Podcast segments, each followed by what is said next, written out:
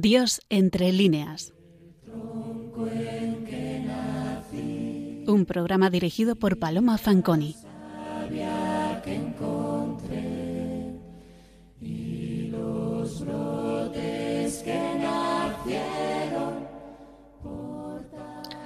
Buenas noches, queridos oyentes de Radio María. Iniciamos el segundo programa dedicado a Miguel de Unamuno.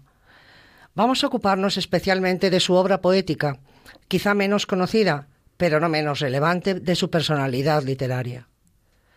El mes pasado insistimos sobre todo en Niebla y San Manuel Bueno Mártir. Pero sin embargo, Miguel de Unamuno tiene también una dilatada producción poética que se inicia en 1907 con el título Poesías. Cuatro años después, Rosario de Sonetos Líricos. En el 20, la cumbre de su obra poética, El Cristo de Velázquez. Andanzas y visiones españolas en el año 22, que incluye prosa y verso. Rimas de dentro en el 23. Teresa, con prólogo ni más ni menos que de Rubén Darío, en el año 24. Un año después, de Fuerteventura a París, donde la poesía de Unamuno afronta por vez primera un tono político por el golpe militar del general Primo de Rivera, que provoca el destierro posterior del poeta. El romancero del destierro, por tanto, es del año 28, en que vuelve progresivamente a su anterior intimidad. Cancionero, de 1928 a 1936, obra póstuma publicada en el año 1953, es un conjunto de 755 poemas fechados día a día y hora a hora, no revisados por el autor. El último poema de este libro es del 28 de diciembre del año 36. Recordemos que solo tres días después acontece el fallecimiento del gran vasco universal. Continuamos nuestra conversación con María del Pilar Palomo, conocida unamoniana. Pilar, el otro día nos hablaste, como hemos dicho, de Niebla, de San Manuel Bueno Mártir, pero la poesía de Unamuno, ¿tú crees que es suficientemente conocida? Creo que no. Hay una curiosa anécdota que nos refiere el propio Unamuno al final de su vida, ya el 30 de septiembre del 34. Y dice así, es la voz del propio poeta. Aconteció con un buen hombre otro caso curioso. Había uno que me decía, le vengo siguiendo siempre y estoy enterado de su obra. Y después de decirme otras cuantas cosas, añadió, me he enterado de una novedad, que también ha hecho usted poesía. ¿Cómo? le repliqué. Lo que he hecho también es todo lo otro. Y me consta que hoy día, si le pido a un lector que me cite obras de Unamuno, surgen sus grandes ensayos y sus novelas. Unamuno es, por antonomasia, el autor del sentimiento trágico de la vida, la agonía del cristianismo, Niebla, San Manuel Bueno Mártir, o la más popular, La tía Tula, novela que incluso ha sido llevada al cine. Y el teatro, recordemos que prácticamente no se representó en círculos comerciales. ¿Y por qué crees tú que se ha producido este desconocimiento? Bueno, ante todo hay que pensar que Unamuno fue un poeta tardío desde el punto de vista de la aparición de su poesía en forma de libro, ya que sus primeros poemas se publicaron en la prensa bilbaína sin proyección nacional. Y cuando en 1907 aparece su primer libro, Poesías, el que te has referido, Unamuno tiene ya 43 años. Es entonces ya un intelectual, polémico y popularmente reconocido, pero como ensayista y novelista. Pensemos que con anterioridad a 1907, fecha de su primer libro poético, ha publicado, por ejemplo, Paz en la Guerra, del año 97, su novela preferida, En torno al casticismo, en libro en 1902, pero antes difundido en la prensa en forma de artículos, Vida de Don Quijote Sancho y un largo etcétera. En 1907, Unamuno es para el gran público un prestigioso intelectual, pero casi un desconocido poeta, aunque triunfe, eso sí, plenamente, en un brillante círculo, pero de grandes poetas amigos. Pero ese desconocimiento entre el gran público tal vez debamos explicarlos hasta hoy porque vivió en una época de extraordinaria riqueza poética, con unos autores que ya están publicando sus obras con anterioridad a él en las postrimerías del siglo XIX y comienzos del XX. Pensemos que Unamuno, mayor en edad a todos ellos, es coetáneo a los grandes nombres de la lírica en castellano, de Rubén Darío, Antonio Machado, Juan Ramón Jiménez, por citar ejemplos fuera de toda duda. Y los tres admiraron la poesía de Unamuno. Así Rubén Darío, en la publicación de La Nación de Buenos Aires, comenta admirativamente la dimensión religiosa de la poesía de Unamuno. Y años después, en su prólogo a Teresa, afirmará que lo que prefiere del Unamuno poeto son sus, y cito, escapadas jaculatorias hacia lo, hacia lo sagrado de la eternidad. Y escribe, ciertos versos que suenan a martillazos me hacen pensar en el buen obrero, con la fragua encendida, el pecho desnudo y transparente el alma, que lanza su himno o su plegaria al amanecer a buscar a Dios en lo infinito.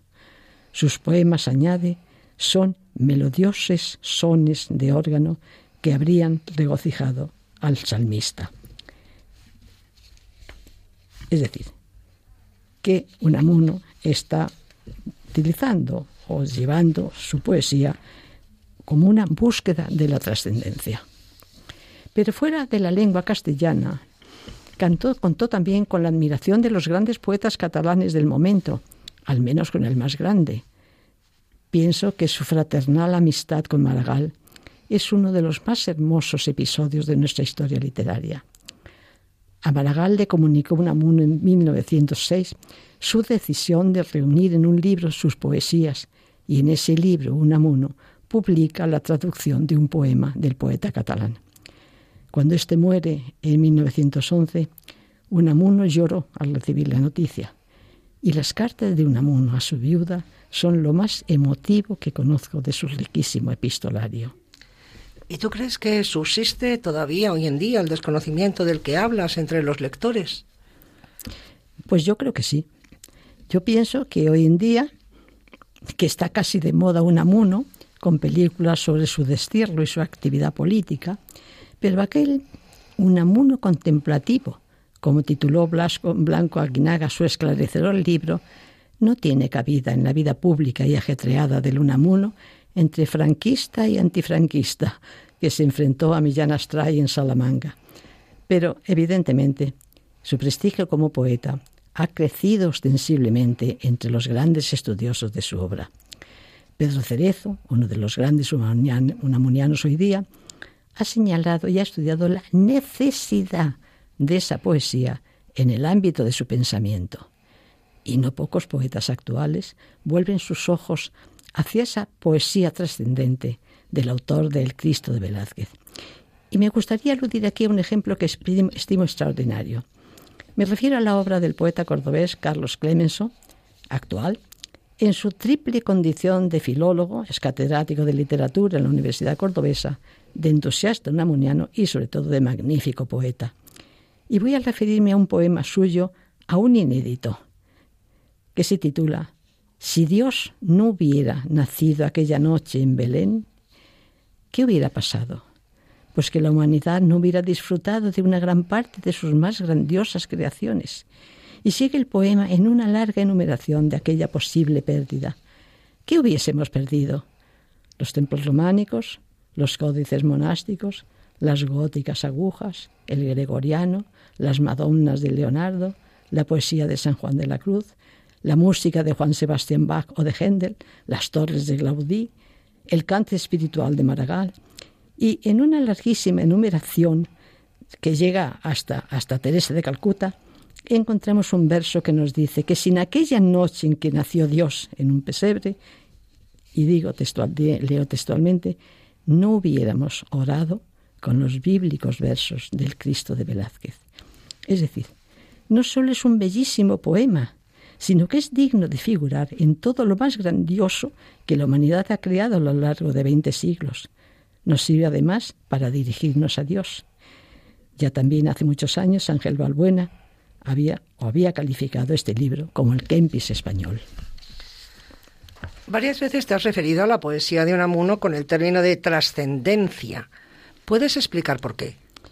Bueno, en un principio, porque trasciende la realidad, incluso participando de lo más cotidiano, para indagar en el gran misterio de la creación, en los temas profundos del tiempo y la eternidad, del yo y su identidad, del ansia de Dios, es decir, todos sus grandes temas, pero ahora comunicados en la poesía desde su propia voz, sin el intermedio de un ente de ficción en el cual enmascararse. Ahora, tal vez no en el libro Teresa, pero en lo demás, Unamuno habla a través de sí mismo. Ni Augusto Pérez ni Manuel Bueno hacen ninguna falta. Y parte para ello, para ello alude con frecuencia y parte de lo cotidiano y en apariencia intrascendente. Y me gustaría poner un ejemplo. Creo que es muy, muy revelador. El poema se titula Incidente doméstico. Aparentemente no tiene importancia y está fechado, como es habitual en él, el 31 de mayo de 1908, aunque se publicó años después. Me parece un ejemplo característico del paso de lo doméstico a un final que yo llamaría una auténtica carga de profundidad. El poema empieza así. Traza la niña toscos garrapatos de escritura al remedo. Me los presenta y dice, con un mohín de inteligente gesto, ¿Qué dice aquí, papá? Mira unas líneas que parecen versos. ¿Aquí? Sí, aquí, lo he escrito yo. ¿Qué dice? Porque yo no sé leerlo. Aquí no dice nada, le contesté al momento y líneas después comienza el poema. Luego, reflexionando, me decía, hice bien revelándole el secreto, no el suyo, ni el de aquellas toscas líneas, el mío, por supuesto. Sé yo si alguna musa misteriosa, un subterráneo genio, un espíritu errante que a la espera para encarnar está de humano cuerpo, no le dictó estas líneas de enigmáticos versos. Si son la gráfica envoltura de un idioma de siglos verdaderos. Sé yo si dicen algo. ¿He vivido yo acaso de ellas dentro? Y termina diciendo, no dicen más los árboles, las nubes, los pájaros, los ríos, los luceros. No dicen más si nos lo dicen todo. ¿Quién sabe de secretos? Recordemos que en la Biblia los cielos estrellados son el lenguaje de Dios que toda la creación, dice San Pablo, es el libro de Dios. ¿No será que ese lenguaje es algo que no podemos o no queremos leer? Por eso el secreto sigue siendo un enigma. Pilar, ¿y por qué es tan frecuente que Unamuno nos dé la fecha concreta de la redacción de cada poema? Yo diría que quiso manifestar que cada poema es una parte integrante de su vida, un diario, Pensemos que Cancionero, su libro póstumo, por eso mismo es tan desigual. Considerando su conjunto de esos 755 poemas fechados día a día, hay ejemplos extraordinarios. Pero otros muchos no creo que Unamuno los hubiera publicado. Ningún poeta puede crear uno o dos poemas cada día durante años y que todos sean perfectos. Pero entre todos ellos hay también algunas ausencias muy significativas que apuntan más a su biografía que a su obra, como cuando leemos un día, que un día acaba de recibir un telegrama en que se le comunica que su hija le ha dado su primer nieto. Y ya no hace falta ese día poema alguno, porque la vida misma es más poética y hermosa. Pero en el resto de su poesía quiere dejar constancia de que muchos de sus poemas han brotado de estímulos vitales, son parte de su propia vía. Él dijo ya una vez que su biografía es su obra y le interesa declarar la circunstancia y la fecha que lo han motivado. Y así leemos, por ejemplo, que el título del poema, En la Basílica del Señor Santiago de Bilbao, ya nos sitúa en el lugar y se completa la información con que añade la fecha de esa estancia, añadida en nota, el martes de Semana Santa, 10 de abril 1906. Y es revelador para el lector porque dice en cada una de sus estrofas, comienza diciendo, aquí soñé de niño, iba repitiendo en cada estrofa, aquí soñé mis sueños de la infancia, aquí el hambre de Dios soñé primero, aquí el misterio me envolvió del mundo, etcétera, etcétera.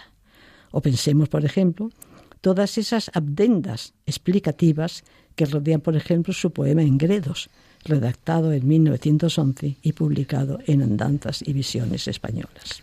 Cuando hablamos ya de su poema Gredos, estamos llegando a una de las cumbres del pensamiento de Unamuno en su obra poética. Sí, evidentemente es un tema absolutamente trascendental en su obra poética e incluso en su propio pensamiento. Ya lo dimos en otro programa, a que la subida a la cima de una montaña es en todas las culturas un acercamiento a la divinidad. El Sinaí en el Antiguo Testamento, el Gólgota en el Nuevo, junto a Gredos, aparecen en la obra de Unamuno, pero en el caso de Gredos no es un eco cultural, sino una vivencia personal. La identificación de Gredos igual a España y la configuración de un dios español aparece ya en un texto en prosa de 1911 titulado Excursión. Se publica en Por Tierra de Portugal y España y dice así: En mi vida olvidaré una noche en que, durmiendo sobre el santo suelo de mi patria, sobre la tierra misma, en una de las cumbres españolas, me, sorprendió antes del alba una tormenta. Viendo ceñir los relámpagos a los picachos de gredos, se me reveló el Dios de mi patria, el Dios de España, como Jehová se les reveló a los israelitas, tronando y lampagueando en la cima del Sinaí. La revelación de Dios baja de las montañas. Inmediatamente la espléndida versión lírica titulada Ingredos, también fechada en 1911, en donde dice en nota añadida al poema, escribí esta poesía en agosto de 1911 al bajar de Gredos. El larguísimo poema, naturalmente no puedo leerlo, pero sí su final, pues que es realmente relevante. Aquí me trago a Dios, soy Dios, mi roca, Sorbo aquí de su boca con mi gota la sangre de este sol, su corazón de rodillas aquí, sobre la cima, mientras mi frente con tu lumbre anima al cielo abierto en santa comunión. Aquí le siento palpitar a mi alma, de frente frente a Sirio, que palpita en la negra inmensidad, y aquí al tocarme así siento la palma de este largo martirio, de no morir de sed de eternidad alma de mi carne, sol de mi tierra, Dios de mi España, que soy lo único que hay, lo que pasó, no la eterna mentira del mañana, aquí en el regazo de la sierra, aquí entre vosotros, aquí me siento yo. En la cima de Gredos, Unamuno ha encontrado la certidumbre de su ser, aquí me siento yo, y encuentra su Dios español, el mismo que defiende, recuérdelo, en niebla frente al sarcasmo de Augusto Pérez. Esta experiencia, al parecer, vivida en Gredos, fue un tema recurrente unamuniano. Lo prueba el soneto 76 del volumen de Fuerteventura París, que aparece con un lema identificativo, contestando a la llamada del Dios de España que tiene su trono en Gredos. Es más, si creemos al poeta, aquí escuchó, al fin, la voz de aquel Dios ante cuyo silencio lloró toda su vida. Y leemos, Miguel, Miguel, aquí, Señor desnudo, me tienes a tu pie, santa montaña, roca desnuda, corazón de España, y gracias, pues que no me sigues mudo.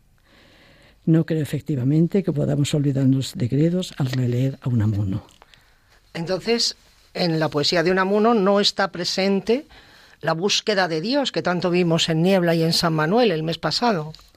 Por supuesto que sí y en algún texto con un dramatismo, con un sufrimiento que alcanza la tragedia. Pienso tal vez como ejemplo máximo en los poemas titulados Salmos que aparecen en su primer libro Poesías del año 7. Creo que no precisan comentario. Me limito a leer algunas estrofas del primero de ellos, cuyo lema inicial es simplemente aquel Éxodo 33:20 de la Biblia, donde se especifica que aquel que ve la cara de Dios morirá y que va repitiéndose, como ya vimos, como un leitmotiv en toda la obra unamuniana.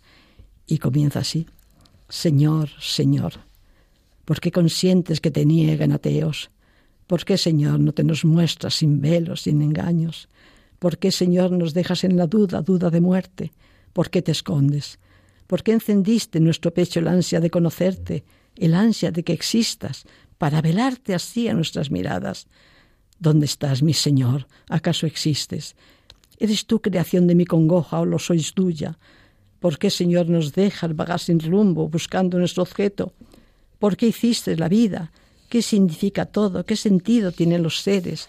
Y verso más adelante. Quiero verte, Señor, y morir luego, morir del todo, pero verte, Señor, verte la cara, saber que eres, saber que vives. Mírame con tus ojos, ojos que abrasan, mírame que te vea, que te vea, Señor, y morir luego.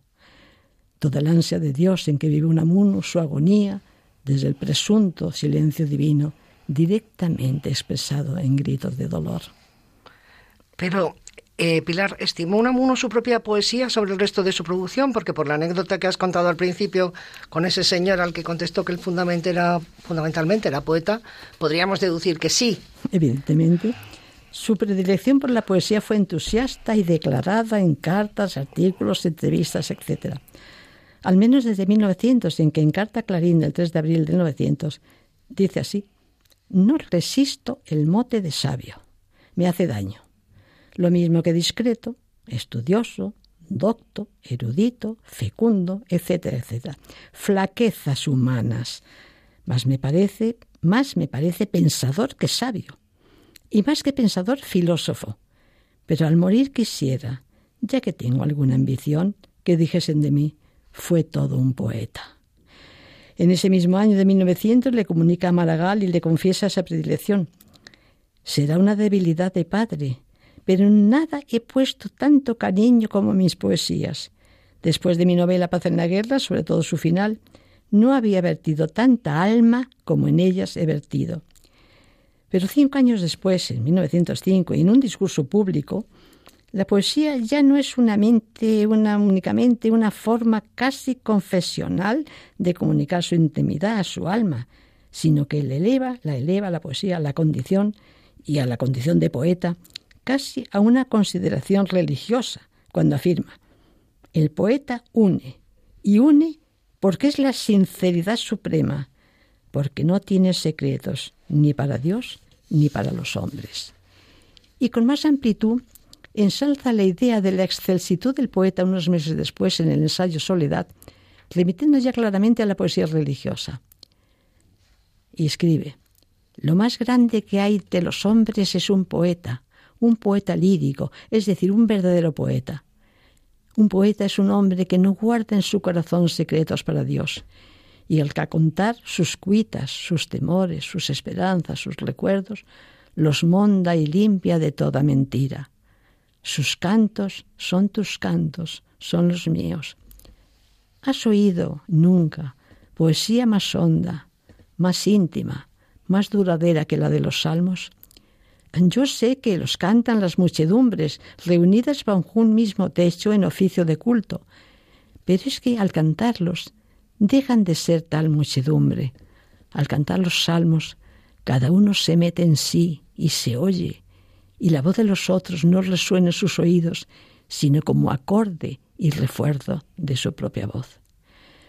Podría citar declaraciones parecidas, pero creo que será en definitiva lo más importante decir que Unamuno elevará al poeta casi situándole en un enamoramiento con Dios, un Dios creador de los poetas y poeta el mismo Dios, en los bellísimos versos de Cancionero, en donde escribe ya en 11 de marzo de 1928, porque soy Padre, tu imagen y a tu semejanza He visto que es buena esta pobre obrilla que de mi pecho ha salido.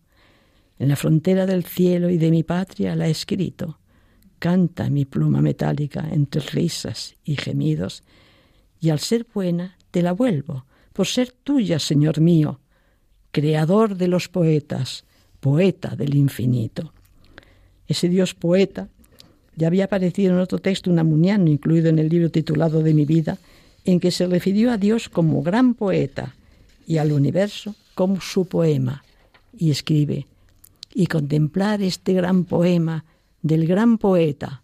Poeta sí, Dios. Dios es un gran poeta, un creador. ¿Y acaso la lógica del universo no es sino estética. Efectivamente, volviendo a ese poeta del infinito del poema citado, solo un Dios poeta podía cantar el infinito, esa eternidad cuya certidumbre solo él posee y que fue la suprema aspiración por la que Unamuno clamó desde la niebla y el misterio.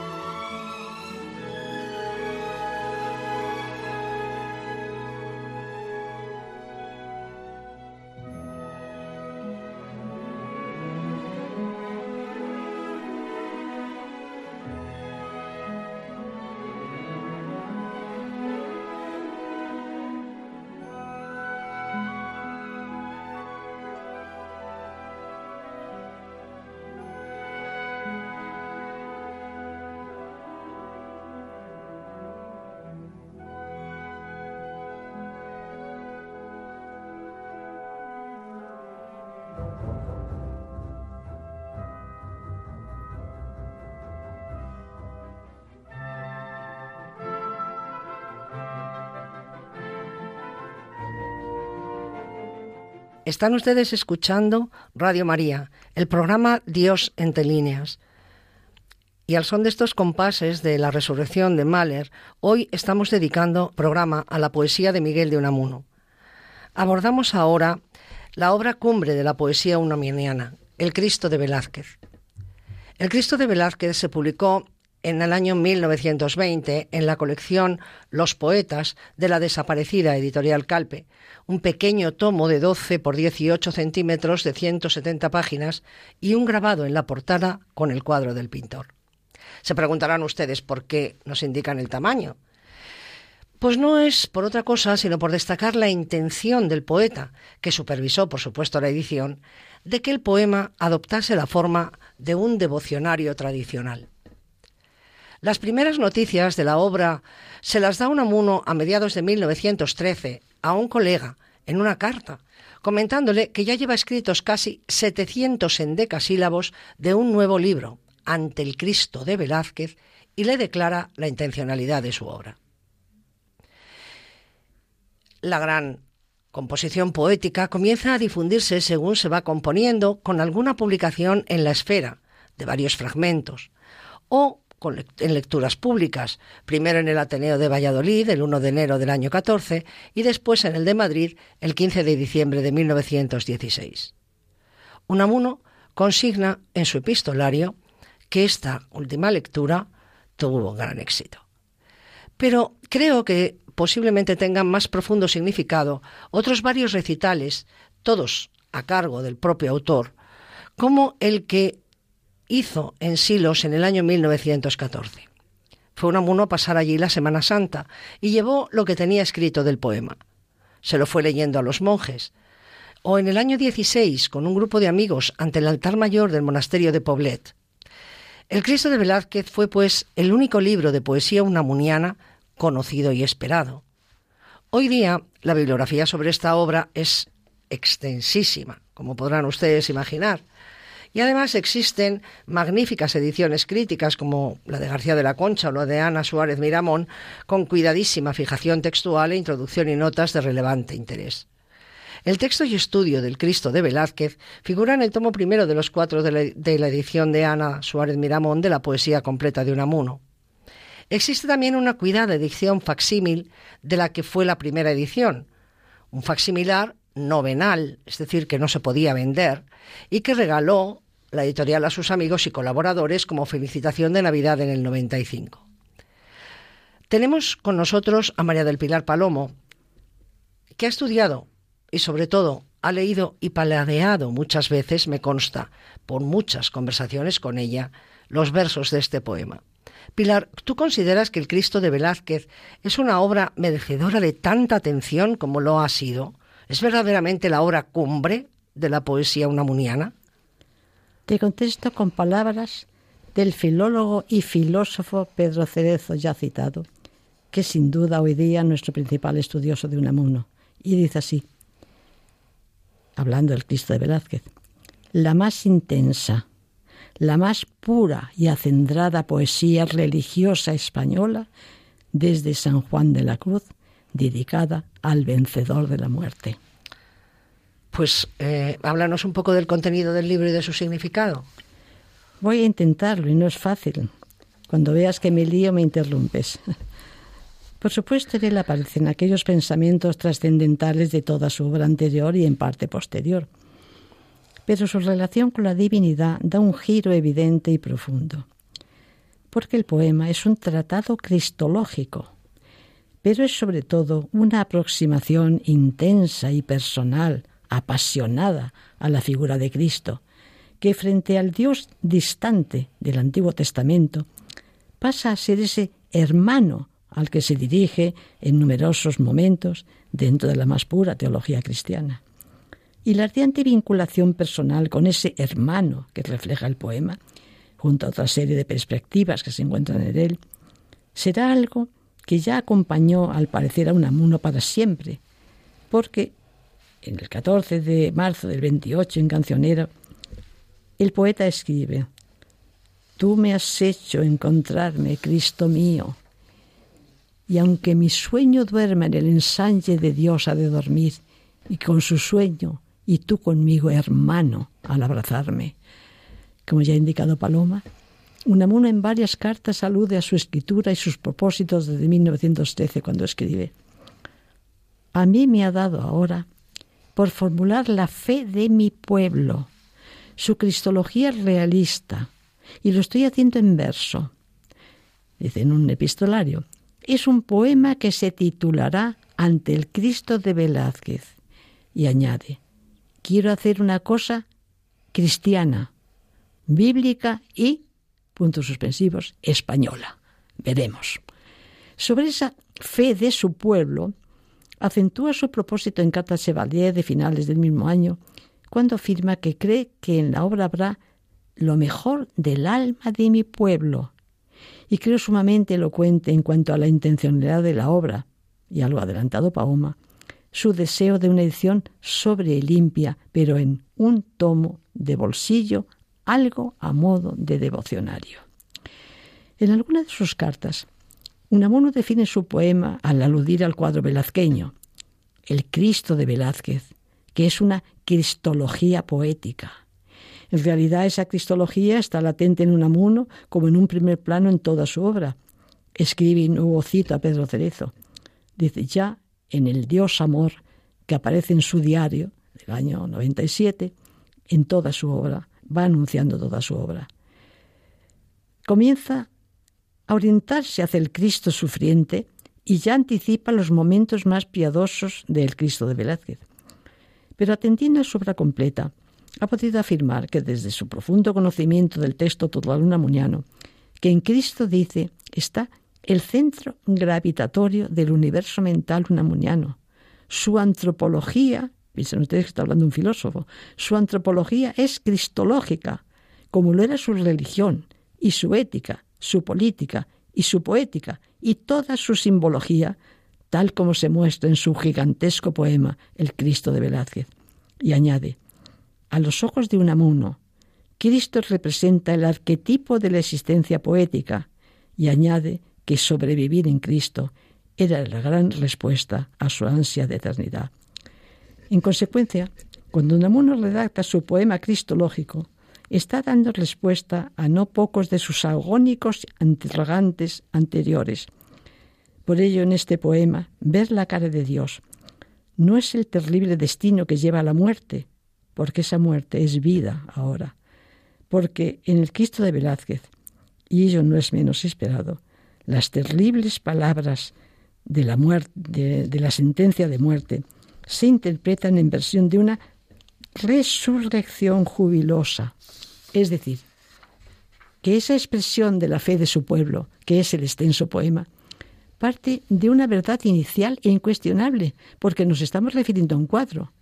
Este es el Dios a que se ve, es el hombre, dice en el poema tercero de la primera parte de Cristo Velázquez. Creo que en este verso Unamuniano está la clave de la nueva interpretación en el poema de los textos bíblicos tantas veces utilizados. El Dios a que se ve. Esa es la maravillosa y suprema virtud del Cristo pintado por Velázquez, que Unamuno concibe como la plástica representación de la fe de su pueblo. En esa línea, ver a Dios cara a cara, porque estamos contemplando un cuadro, contemplamos la verdad sin venda alguna y no puede significar la muerte, sino la esperanzadora creencia de que esa muerte a que se aludía en Éxodo es vida auténtica y eterna. Los textos no pueden ser más explícitos, tanto como las citas referenciales al margen, y escribe, por ejemplo, en el poema Águila, poema 20, en la primera parte. Cuando muramos en tus blancos brazos, las alas de la muerte emperadora, llévanos hasta el sol, allí a perderse nuestros ojos en él, a que veamos la cara a la verdad que al hombre mata para resucitarle. Águila blanca, que a raudales bebiendo viva lumbre del sol eterno con divinos ojos nos la das en tu sangre derretida. Llévanos a brevar, a brevar del sol eterno, con nuestros ojos luz, a que veamos la cara a la verdad que a las lechuzas de Minerva que no ven más que a oscuras, pues las deslumbra el mediodía, busquen en la noche su presa. No lechuzas, águilas nuestras almas, que muriendo vivan por ver la cara a Dios. Mirada, danos de pura fe, que la mirada resista de los ojos deslumbrantes, de la verdad al sol que nos extingue, de cara de Dios que nos da vida, cuando con su mirada muerta nos da. Recordemos aclarando un poco la simbología, que el águila, que puede desafiar al sol con la mirada, se identifica en cualquier diccionario de símbolos tradicionales con la luz y la divinidad. Pensemos, por ejemplo, que en algunas esculturas medievales de catedrales europeas aparece la representación simbólica de Cristo en forma de águila, luchando con la serpiente, que es el símbolo del diablo. Y es igualmente significativa la nota del propio Unamuno en el poema que acabamos de recitar, relativa a la chedechuza de Minerva. Minerva, recuerden ustedes, es la diosa de la sabiduría, cuando precisa el el ave simbólica de Minerva era la lechuza. Y añade, y ello es porque lo propio de la ciencia es ver eh, ver en lo oscuro, donde no ven los demás, pero en lo claro no ve. El águila mira al sol y añade, hay que escribir un diálogo entre el águila de Patmos, es decir, San Juan, y la lechuza de Minerva. Por tanto, él aboga por una conciliación a través del diálogo entre fe y ciencia. Y entiendo ciencia aquí como conocimiento a través de la razón. Así se entienden varias de las afirmaciones que has hecho antes y que quizá han, podido quedar un poco sueltas, me explico. Eh, por ejemplo, esa compatibilidad entre fe y razón o ciencia, que es uno de los presupuestos básicos del pensamiento de Joseph Ratzinger, explica la afirmación de González de Cardenal de que Unamuno estuvo en la línea del Vaticano II. Por otra parte, ahora se entiende mejor la gran estima que tuvo Unamuno hacia la poesía y los poetas, porque veo, no sé si me equivoco, que no solo obedece al más sentido eh, estricto sentido etimológico de la palabra poeta, ¿no? Del verbo griego poieo, crear. Y en esa acepción, la consideración de Dios como el gran poeta y la creación como el gran poema, sino también a la idea de que la poesía es el gran camino de indagación del misterio del hombre y del mundo. ¿Es así? Yo creo que sí. Y hay muchos poetas que así lo afirman. Entiendo, por poner un ejemplo, que un poeta actual extraordinario como Antonio Colinas entienda la poesía como un camino para buscar la armonía del mundo. Pero en esos versos que acabas de leer, además del simo del águila y la lechuza que has explicado, fe, ciencia, etcétera, veo que también hay una gran importancia de la luz y la oscuridad. Sí, evidentemente es un símbolo tradicional y que está en todos los textos religiosos. Pensemos que la luz triunfa totalmente en el libro que estamos comentando. Una luz que en el poema Rótulo nos lleva al principio de la creación. Por ejemplo, la luz que te rodea es espíritu que fluye de tu Padre, el Sol eterno. Las tinieblas rompiendo y a nosotros de ti su luna en nuestra noche triste. Espíritu de Dios que se movía sobre el abismo de aguas tenebrosas, cuando mandó quien es, hágase lumbre, y del seno brotó de las tinieblas el espíritu luz que de tu rostro nos trae al corazón vivo trasunto, del mismo a cuya imagen se nos hizo, y, a cuya imagen tú te hiciste lumbre, y esa luz es amor, y ella nos funde, nos funde imagen de tu iglesia eterna, la humanidad divina en las entrañas. Viste la luz, tu desnudaz, tu desnudez, diamante de las aguas de encima de los cielos. Al tocar en tu cuerpo, las tinieblas se escarchan en blancor de viva luz. Ya desde el principio del Cristo de Velázquez se nos anuncia la blancura y se alude a la blancura y la luz del cuerpo de Cristo, colocando al frente a modo de lema inicial dos textos reveladores. Mi amado es blanco, se dice en el Cantar de los Cantares 5.10, y en italiano, y traduzco, leemos, este ojo ve en aquella blancura todo Dios y todo hombre, la naturaleza divina unida con la naturaleza humana. Santa Catarina de Siena, el libro de la Divina Doctrina.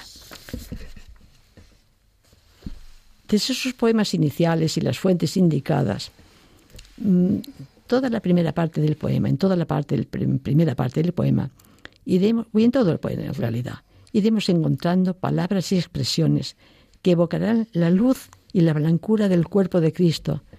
Y recordemos que es que está describiendo el cuadro de Velázquez, por ejemplo. Blanco tu cuerpo está, como el espejo del Padre de la Luz, del Sol vivífico. Blanco tu cuerpo al modo de la luna, que muerta ronda en torno de su madre nuestra cansada vagabunda tierra. Blanco tu cuerpo está como la hostia del cielo de la noche soberana, de ese cielo tan negro como el velo de tu abundosa cabellera negra de Nazareno. Y más adelante, y es hermosa la luna solitaria, la blanca luna en la estrellada noche, negro cual, negra cual la abundosa cabellera negra del Nazareno blanca luna, como el cuerpo del hombre en cruz, espejo del sol de la vida, del que nunca muere. Inmediatamente el siguiente poema se titula lógicamente Luma, Luna, con un lema del Evangelio de San Juan, Yo soy la luz del mundo, que se pone en palabras del propio Cristo. Incluso el poema nueve, titulado curiosamente Sangre, eh, comienza, Blanco Cristo, que diste por nosotros toda tu sangre, Cristo desangrado. Para aclarar, versos después. Blanco quedaste al agotarla a fondo entera, como el pan candeal blanco tu cuerpo, blanco como la luna desangrada, que blanca y fría en torno de la tierra lleva la antorcha del amor constante por la noche del mundo. Toda la sangre se hizo luna. El poema 15, titulado Nube Música, es tal vez donde la noción de blancura y de luz como identificación de Cristo alcance mayor intensidad al tiempo que yo creo, para mí, que la mayor belleza poética. Nube eres de blancura, al par de aquella que a través del desierto fuera al pueblo de Dios guiando. Nube de blancura como la perla de la negra nube, sin contornos del infinito concha que es tu Padre nube blanca, teñida por la sangre del sol que entra en la tierra y se pone a nacer en otro mundo donde es tu reino. Blanco cual las nubes, espuma de los cielos, los vellones celestiales que riegan a la tierra. Como la nieve blanca está el vestido de esa tu alma rendida, Nazareno, como la nieve, Lavador en tierra no hay que le haga tan blanco, resplandece cual nieve, espejo de la luz, vida a quedarse en el monte y acampados gozar de, de su blancura. Son blancos el águila, el león, el toro y el querubín, es decir, los símbolos de los cuatro evangelistas. Y en el poema titulado Ciervo, ese ciervo tan transitado por los místicos, se nos dirá que tenemos sed de la blancura eterna. Realmente, si Dios, si Unamuno quiso escribir un libro cristiano, bíblico y español, es indudable que ha cumplido su propósito. Pero cada uno de los 89 poemas que componen el Cristo de Velázquez es de, de los 89, solo 13 no van acompañados al margen o llevan como lema inicial una o varias referencias a textos bíblicos. Unamuno, al señalar sus fuentes, enriquece o dificulta la lectura del poema. Bueno, naturalmente la lectura de cada poema, el análisis de su contenido, que va al margen, simplemente indicando la posible fuente, debería de ir acompañado por parte del lector de un conocimiento directo de esas referencias. A veces solo leyendo en su totalidad el texto al que se nos remite se puede comprender la densidad teológica del poema en concreto. Pero pienso, como aduce González de Cardedal, que, que más que citas, lo que en su texto se encuentra son incitaciones, es decir, nos incita a leer los textos bíblicos.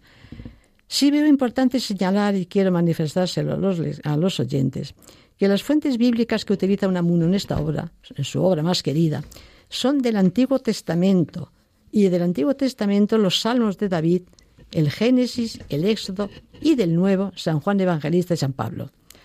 Quiero destacar esto porque fijémonos que cada una de las secciones más poéticas sin duda del Antiguo Testamento son los salmos, que son, como ustedes saben, las oraciones que, rezaba Jesucristo, y del Nuevo, y no podemos olvidar nunca que lo lee en griego, a nadie se le escapa la belleza formal del Evangelio del discípulo amado y la profundidad y formación del gran Pablo de Tarsios.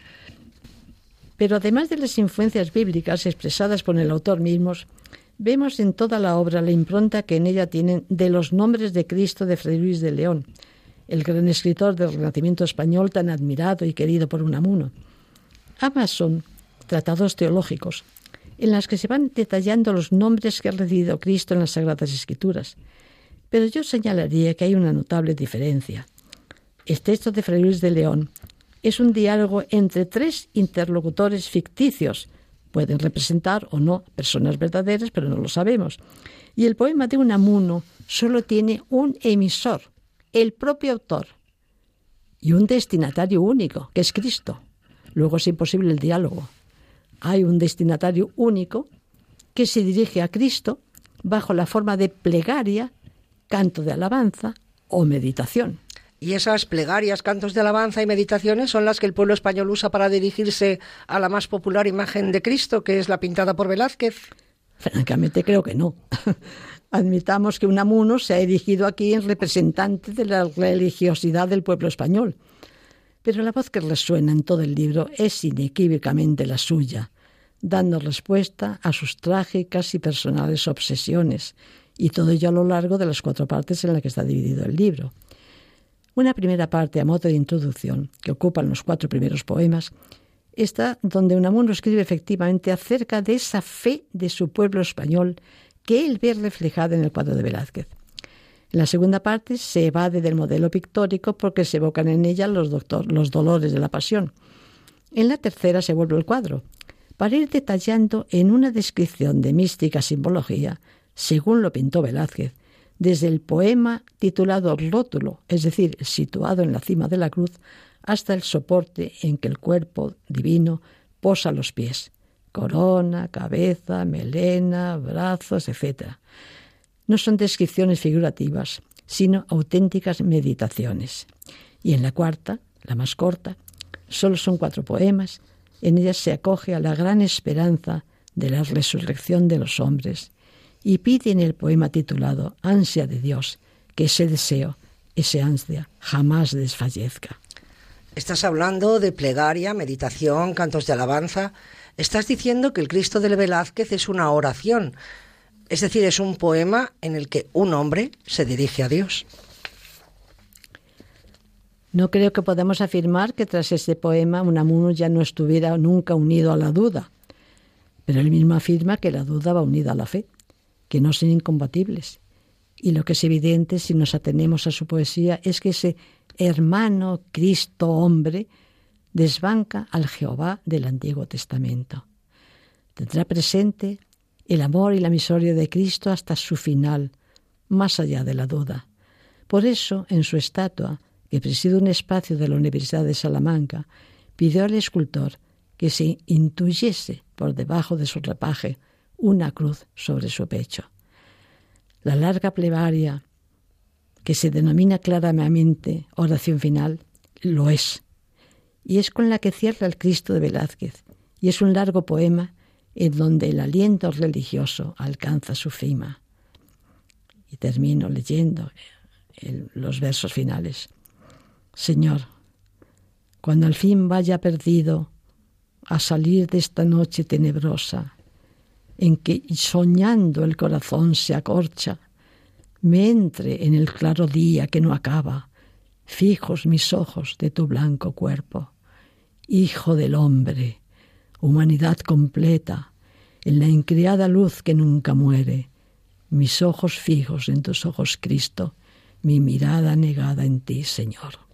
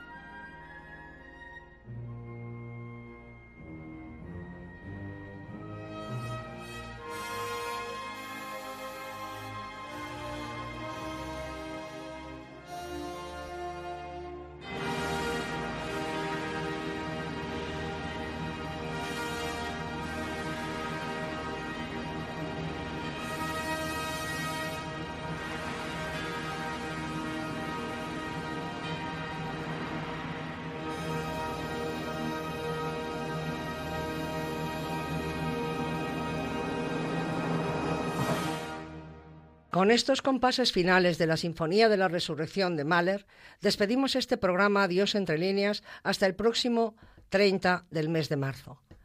Muchas gracias por tu presencia con nosotros, Pilar. Hemos contado hoy con la colaboración con la colaboración inestimable de María del Pilar Palomo, catedrática emérita de la Universidad Complutense de Madrid. Si quieren dirigirse a nosotros, nuestro correo electrónico es diosentrelíneas.radiomaría.es. En breve podrán encontrar el programa de hoy en nuestros podcasts. Un saludo, buenas noches y muchísimas gracias por estar con nosotros. Se despide de ustedes Paloma Fanconi.